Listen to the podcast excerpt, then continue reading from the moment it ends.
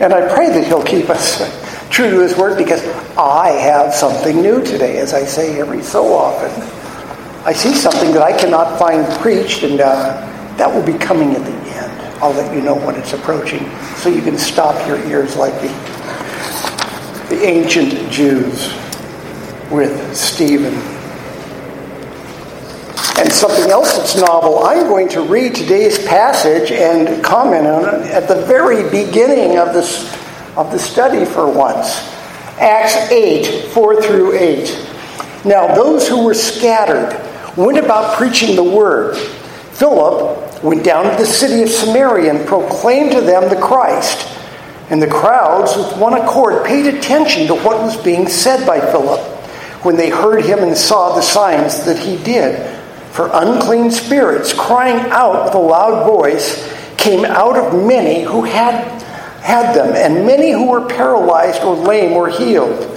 So there was much joy in that city.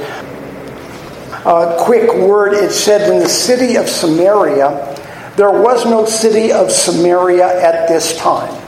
There had been a city of Samaria, which had been the capital of Samaria.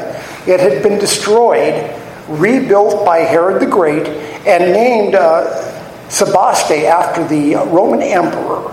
So, what they think here, they think that it actually does not say the city of Samaria, but a city in Samaria, or a city of Samaria, not the city of Samaria. Just a quick note there because I didn't write it anywhere else down in my, my sermon notes.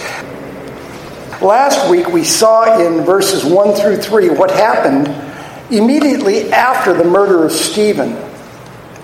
On that day, a great persecution broke out against the church in Jerusalem, and all except the apostles were scattered throughout Judea and Samaria.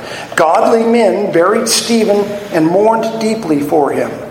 But Saul began to destroy the church, going from house to house. He dragged off both men and women, and put them in prison. Saul's persecution of the church in Jerusalem drove at least the Hellenistic Christians out of Jerusalem and into Judea and Samaria. Now, Judea was in the province, I mean, Jerusalem was in the province of Judea. So it's not surprising that the Christians fled into the surrounding countryside of Judea, the, the more rural areas. But Samaria, they also fled to the hated Samaritans. Now, I've talked about just why the Jews of Judea hated the Samaritans before, but today we'll look at not just the Samaritans, but all the provinces that made up the area uh, that was settled by the Israelites close to 2,000 years before. You know that a pet peeve of mine is that I've been in sitting in pews. Well, maybe I was crawling in the aisles at the beginning, but sitting in pews for most 70 years now, and there are things I've never heard. There are also, much more to my shame, things I've never considered to look up. Uh, we've got that both in the sermon today and in Sunday school later on. Things that I just take for granted. Now, today I've got a bunch of history that I'm going to share. In the scriptures, we're all familiar with Judea. It's the capital of Jerusalem, and the temple was located in that city. It was, it was the center of Judaism. As such, much of the Old Testament and the Gospels focuses on it and outlying towns of Judea, such as Bethany, Bethel, Emmaus, Bethlehem, Jericho all Judean towns. Because it was the home of Jesus growing up, Galilee is also familiar. It's another province uh, with the towns of Nazareth, Cana, and Capernaum. Now, Samaria also shows up quite often, but always in the negative sense. But what, you know, I didn't pay much attention to is there's two other provinces one of the provinces is not even named in Scripture, and yet much of Jesus' teaching ministry was in this one province. The other province is mentioned, I believe, twice. It's called Decapolis. very Greek area. Uh, Decapolis means 10 cities. We don't know how many cities were in the province of Decapolis, actually. Somebody named 10 and then somebody named a different 10. And so we don't really know in Decapolis how many large cities were. But these two areas, when you see in Jesus' teaching ministry that he was oh, teaching and then crossed the sea to get away from the crowds, he was crossing over to these other two provinces. When it says that he had finished speaking and went to rest in the countryside, he was going to one of these two provinces. I said Decapolis was one of them. Perea, P E R E A, was the other. Perea is never mentioned in Scripture, but we do know that he was going to those provinces because some of the cities in Perea are named that he went to. Now that I've done that off the top of my head, I'm going to have to find my place. Samaria had such a bad reputation in Judea that Jesus used its negative connotation. In Luke 10 25 through 37, Jesus tells a parable to a lawyer who was trying to trick him. Verse 25 says, And behold, a lawyer stood up to put him to the test. Anytime a lawyer is putting Jesus to the test, you know he's trying to trick him. There is, we say that in politics a lot. How do you know when somebody's lying? Well, they open their mouth. Anytime they're trying to put Jesus to the test, they're trying to trick him. Trust me on this. And behold, a lawyer stood up to put him to the test, saying, Teacher, what shall I have to do to inherit eternal life? He said to him, What is written in the law? How do you read it?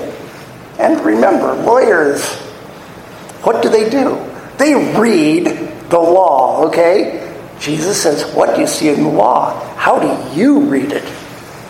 And he answered, You shall love the Lord your God with all your heart, and with all your soul, and with all your strength, and with all your mind, and your neighbor as yourself. And Jesus said to him, You have answered correctly. Do this, and you will live. But the lawyer, and I'm, I'm, editorializing here, this isn't a straight reading of Scripture, but the lawyer, desiring to justify himself, said to Jesus, And who is my neighbor? Jesus replied, A man was going down from Jerusalem to Jericho. And we wouldn't say it this way, but I want to point this out. Jericho is in the north. Okay? We give our directions north to south. If I say I'm going down to San Diego, that's one thing. If I say I'm going down to Barstow, well, the only reason I'd say that is because I'm going down a mountain to get to Barstow. That's exactly what happens here. Jerusalem is the highest point, on the highest populated land in Jerusalem. When he goes down to Jericho, as we're speaking of here, he's going down out of the high place of Jerusalem down to a lower place. So, just to keep you in mind what's going on here, a man was going down from Jerusalem to Jericho, and he fell among robbers who stripped him and beat him and departed, leaving him half dead. Now, by chance, a priest was going down that road. When he saw him, he passed by on the other side. So, likewise, a Levite, when he came to the place and saw him, passed by on the other side. But a Samaritan, as he journeyed, came to where he was, and when he saw him, he had compassion. He went to him and bound up his wounds, pouring on oil and wine. Then he set him on his own animal and brought him to an inn and took care of him. And the next day he took out two denarii and gave them to the innkeeper, saying, Take care of him, and whatever more you spend, I will repay you when I come back. Which of these three do you think proved to be a neighbor to the man who fell among the robbers? He said, The one who showed mercy. And Jesus said to him, You go and do likewise. For the benefit of the lawyer, Jesus asks, what if? What if? And there's an if in here. What if a Samaritan acts kindly? you can tell what the society thinks of Samaritans in that Jesus asks, What if? But we'll see more about Jesus with uh, Samaritans a little bit. But what if a Samaritan acts kindly? Is he a neighbor to the righteous Jew in that case? And what about the Levite and the priest? Now, Jews had hated the Samaritans for 1,000 years at this point. Now, let's put that in perspective. You know, our country's been around closing in on 300 years. For three times the length of that, the Jews of Judea have hated the Samaritans. When Solomon died in the mid 900s BC, Israel broke apart as a nation. Judea was called the southern kingdom. It's in the very south of, uh, it goes down to a point down near Saudi Arabia. It's in the very south of what we call Israel today.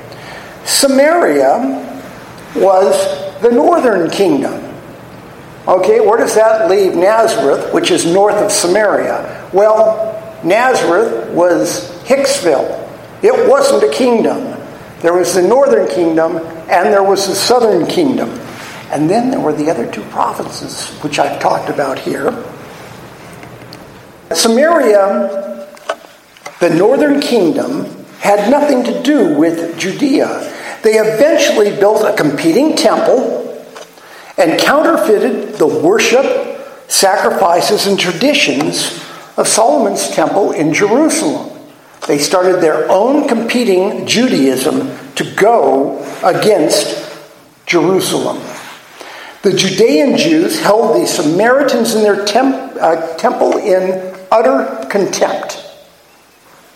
A Jewish extra biblical writing says that eating with a Samaritan is like eating pork. Okay? Eating with a Samaritan is like eating pork. The daughters of Samaritans were likewise said to be unclean. Okay? And that would be to a, a Jew in uh, Judea ceremonially unclean. They were never going to get clean. It didn't matter what they did, the daughters of Samaritans were unclean. They were also accused of approving of abortion in extra biblical writing. I just want to point that out to all the people who say, where in the Bible does it say that, you know, abortion is against God's law? Despite all the things of child sacrifice, because abortion proponents do not consider today's abortions to be child sacrifice. I'll point that out. But the, the Samaritans were accused of approving of abortion. And that's another reason that the Jews detested them. In Luke 17, 11 through 18, Jesus meets 10 lepers. And it says, On the way to Jerusalem, he was passing along between Samaria and Galilee. And as he entered a village, he was met by 10 lepers who stood at a distance and lifted up their voices, saying, Jesus, Master, have mercy on us. When he saw them, he said to them, Go and show yourselves to the priests. And as they went, they were cleansed. Then one of them, when he saw that he was healed, turned back, praising God with a loud voice, and he fell on his voice, uh, face at Jesus' feet, giving him thanks. Now, he was a Samaritan. Then Jesus answered, Were not ten cleansed? Where are the nine? Was no one found to return and give praise to God except this foreigner? And he said to him, Rise, go your way, your faith has made you well. Jesus also did not consider Samaritans Jewish from this passage. Uh, he calls them foreigners. They started out together, they were all in one kingdom, but when it broke apart, uh, 900 years before Jesus was born, they became foreigners. And the reason is this the, the big alienation began in the mid 700s BC because the Assyrians conquered the northern kingdom, the Samar- uh, Samaritans, and deported them to uh, Syria, what we call Syria now, but Assyria. They deported the leading people, just like is going to happen a little bit later to the inhabitants of Jerusalem. They deported the leaders, the politicians, all the leading people of Samaria went and were exiled to Assyria. But unlike was going to happen with the Jews in Jerusalem, the Assyrians imported a whole new population into Samaria and settled them there. So there were still some Samaritans left, but not the high ranking ones, just the lower ones. And what happened over the years was there was intermarriage between the two, as we'll see happened in, uh, in Jerusalem also, or as we've seen happened. But there's intermarriage, and the, inter, uh, the, the Gentiles who were moved in by the Assyrians begin to assimilate to the point that they also are worshiping as Jews. But just as with the uh, uh, Jerusalem, uh, the Jews in Jerusalem, they bring in their pagan worship, and it's a synchronism between the the religions again, and the Jews hate it because remember, it, hated, it happened before it happened to the Jews in Judea. But these half breed Jewish Samaritans were despised by the Hebrew Jews of Judea to the point that Jews would travel twice as far to Galilee to avoid going through Samaria. They did not want. You'll see Jesus in Samaria a lot. I think there's a reason for it. I'm going to point that out. In fact, that's part of the teaching that I haven't seen. But the Jews would go a different route to get from Judea to Samaria. And this is what got me started down this path anyway, because I said, well, then where did they go? Well, they went through Perea and Decapolis to get there. And to do that, they had to start their journey by going due east, not northeast, not in a vague direction towards Nazareth, because that's where Samaria was. They went through Perea first by crossing over the Dead Sea or the River Jordan Jordan Valley and heading up because Perea bordered both Israel, Judea, and Samaria. Then Decapolis bordered Galilee, and they by traveling up that way, they would then cross the Sea of Galilee over into Nazareth or those areas. So they went far out of their way uh, let me put it this way Jerusalem is 65 miles from Nazareth if you walk straight. Um, one of the sites I was on was a backpacking site. And they said, well, you can do it in two days, you know, if, if you've got good footwear and if you've got uh, good shoes and if, you, if you've got a good backpack and if you plan your trip out, you can make it in two days. Well, how long is that going to take somebody in Jesus' day? At least double the time. That's just me uh, saying this. 65 miles, and you're doing 15 miles a day, four days. But not if you go to Perea first. Perea is a two day hike going this way. And then it's up through Decapolis, and then it's a two day hike back the other way. So they're doubling their trip to simply stay out of Samaria. Suffice to say, the Jews did not like the Samaritans. Now, we have seen that the Samaritans had been Gentilized, they had intermarried with Gentiles. But here's the interesting thing Samaria was the least Gentile province other than Judea. They were more Jewish by far than where Jesus grew up in Galilee. Galilee was the most Gentile province in Israel. Even more Gentile than Decapolis or Perea, and of those two areas, they say there were almost no Jews living in that area. So, where Jesus grew up in Galilee was a highly, highly Gentile area, the, which is, well, we'll get to that in a little bit. In Mark 5 1 through 17, it relates this story of Jesus' ministry in Decapolis, and I'm bringing that up because, because it is mentioned the word Decapolis, or in this one actually, it mentions a city in Decapolis. It says they came to the other side of the sea, to the country of the Gerasenes, and Gerasa was a city in Decapolis. And when Jesus had stepped out of the boat, immediately there met him out of the tombs a man with an unclean spirit. He lived among the tombs, and no one could bind him anymore, not even with a chain, for he had been often bound with shackles and chains, but he had wrenched the chains apart, and he broke the shackles to pieces. No one had the strength to subdue him. Night and day among the tombs and on the mountains, he was always crying out and cutting himself with stones. And when he saw Jesus from afar, he ran and fell down before him, and crying out with a loud voice, he said, What have you to do with me, Jesus, Son of the Most High God? I adjure you by God, do not torment me. For he was saying to him, uh, Jesus was saying to him, Come out of the man, you unclean spirit. And Jesus asked him, What is your name? He replied, My name is Legion, for we are many. And he begged him earnestly not to send them out of the country. Now a great herd of pigs was feeding there on the hillside, and they begged him, saying, Send us to the pigs, let us enter them.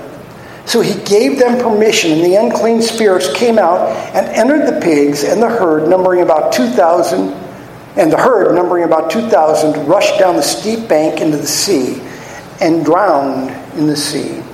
If you're like me and you have wondered your whole life what a herd of pigs was doing in Israel, which I have done, well, they weren't in Israel. They were in Decapolis, which was a Gentile Greek area, and they farmed pigs. Why didn't I know that? As I said, there were practically no Jews in the area, so pig farming was perfectly legal, and Jesus directed the demons into the unclean herd. Matthew 4:25 points out, and great crowds followed him from Galilee and the Decapolis and from Jerusalem and Judea and from beyond the Jordan. And those are the two mentions of Decapolis in the Bible. All the ministry and miracles Jesus performed beyond the Jordan were done in the Gentile lands of Perea and Decapolis. It was there that he found those who believed in him. Remember, he said that a prophet is not honored in his own town, in his own land. People across the Jordan in Perea and Decapolis followed him when those in Judea did not. So back to Philip in Samaria once again. Now, those who were scattered went about preaching the word. Philip went down to the city of Samaria and proclaimed to them the Christ. And the crowds, with one accord, paid attention to what was being said by Philip.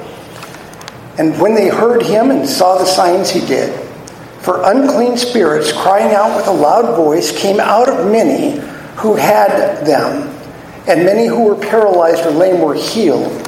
So there was much joy in that city. So Philip goes to Samaria and proclaimed Jesus Christ to them, which and he did signs, which was largely at this point confined to the apostles, but he did signs and healings and cast out demons. But Philip called demons out of the possessed and healed paralyzed and lame. Now, one has to wonder, maybe one doesn't, I have to wonder why God sent Philip to the despised Samaritans. Why them? Okay, there was a persecution going on. So they went to, to Judea in the countryside and they went to Samaria. Why did they go to Samaria? Why didn't they go across the river, across the sea, to areas that were friendly to them, to Perea and to Decapolis? When Jesus prophesies to them about the coming destruction of Jerusalem, when he says, When you see this sign, when you see an army circling Jerusalem, flee to the hills, he was talking about Perea.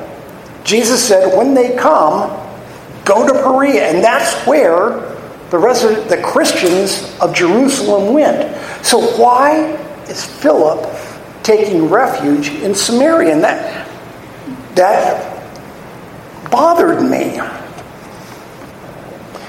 Jesus himself had more success in his ministry across the Jordan. In Luke 9 51 through 56, Jesus leaves Galilee for Jerusalem for the last time. And now, see, Jesus didn't take the long way around generally, he walked through Samaria. Okay? The Jews despised Samaria, but Jesus walked through it. The, the first time that we have an account of is when, when when John the Baptist was beheaded. That was, by the way, in Perea. It was a city controlled by Herod. And that was in, in Perea. John was beheaded. When Jesus heard it, he went home to Nazareth and he walked through Samaria at that time.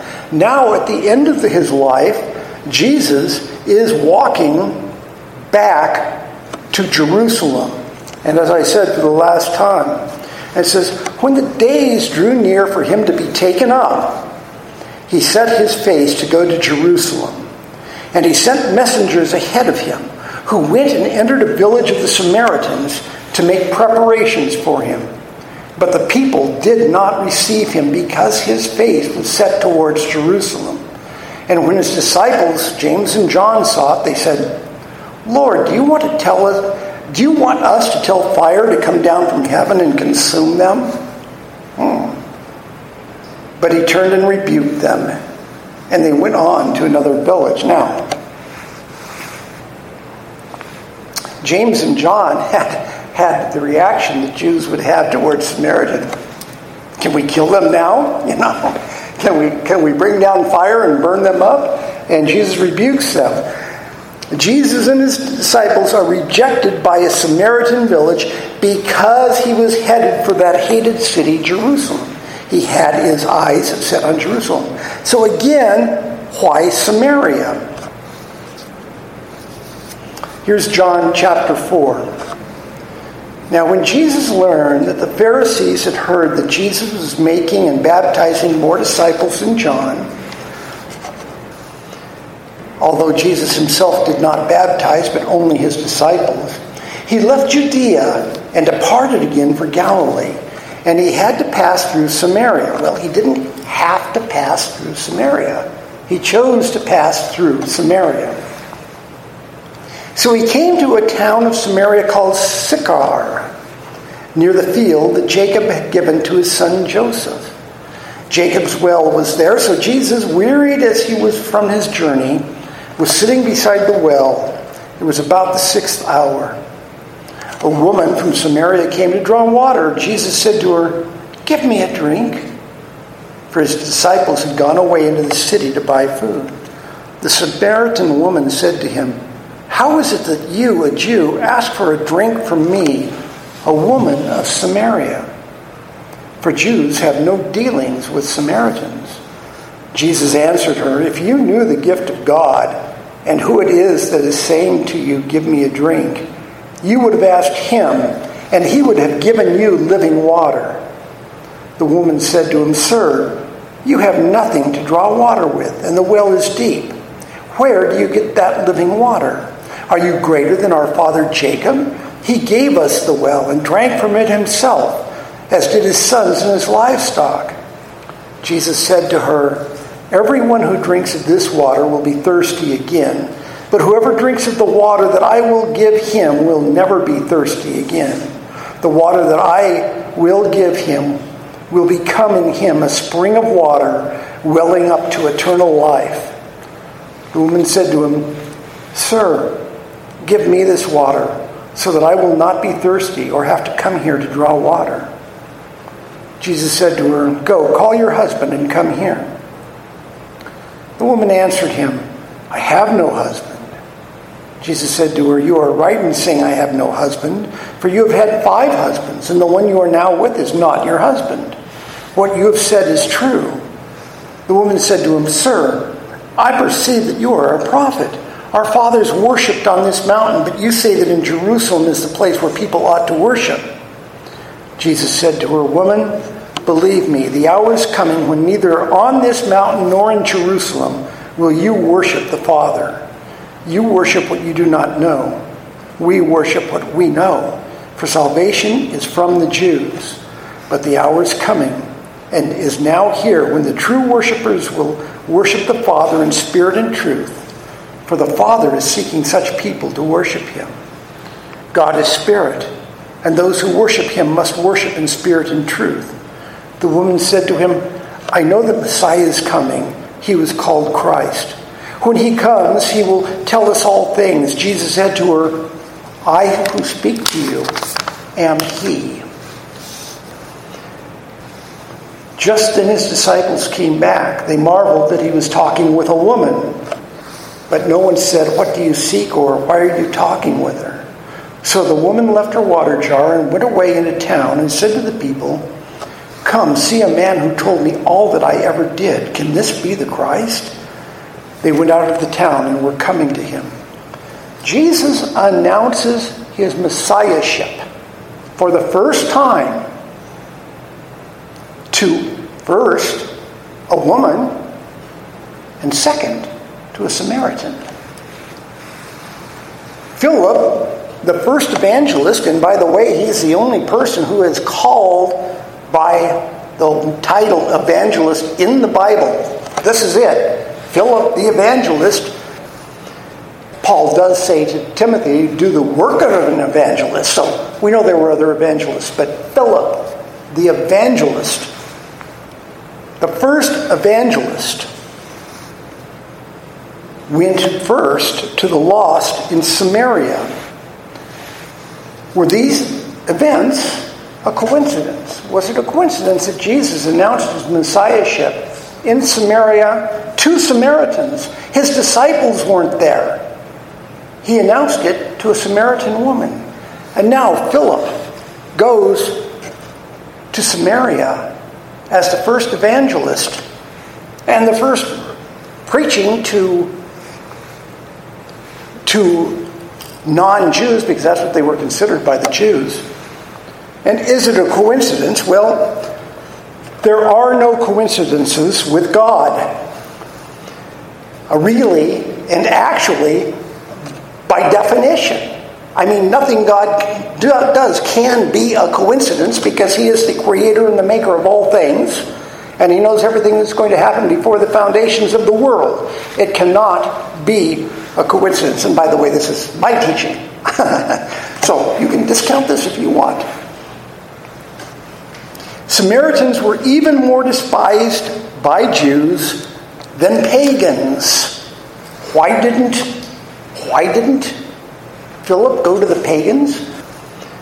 The Jew the Samaritans were the most hated people in the world to, to the Jews.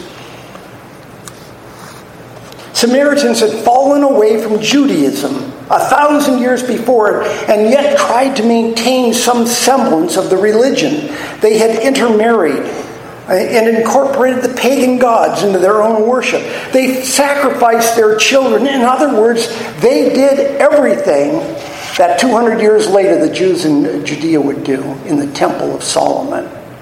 They did the exact same thing, but without the hypocrisy of the covering of the uh, Solomon's temple and the Aaronic priesthood. They fell away first, but they didn't fall away last, and the Jews hated them. They were hated by the Jews because they were exactly the same. So, why did Jesus and then Philip go to Samaria first? And you'll know that this church is not a um, dispens- dispensationalist church. I do not believe that the Jews are the chosen people of God any longer. That is for the church. The Apostle Paul agrees with me. Okay, I agree with the Apostle Paul. Uh, in in um, Romans 11, he says, So I ask,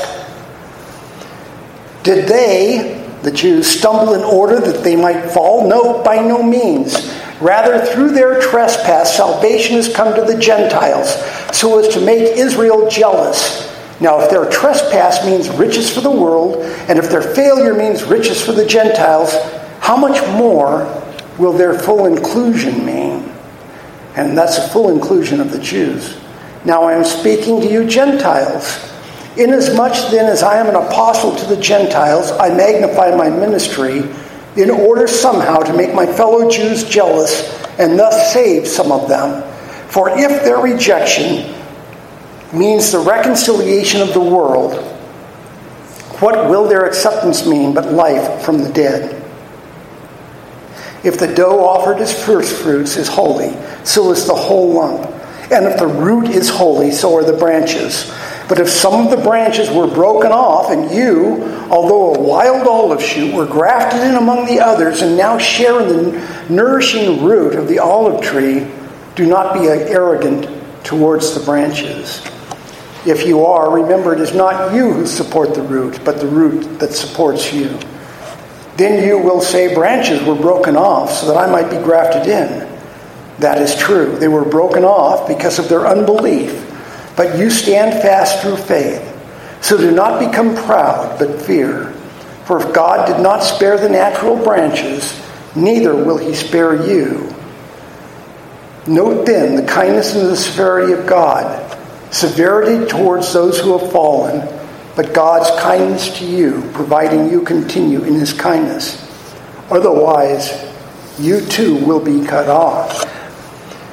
Jesus and Philip both went to Samaria to graft in the longest fallen away Jews, people who 1,000 years previously left to worship,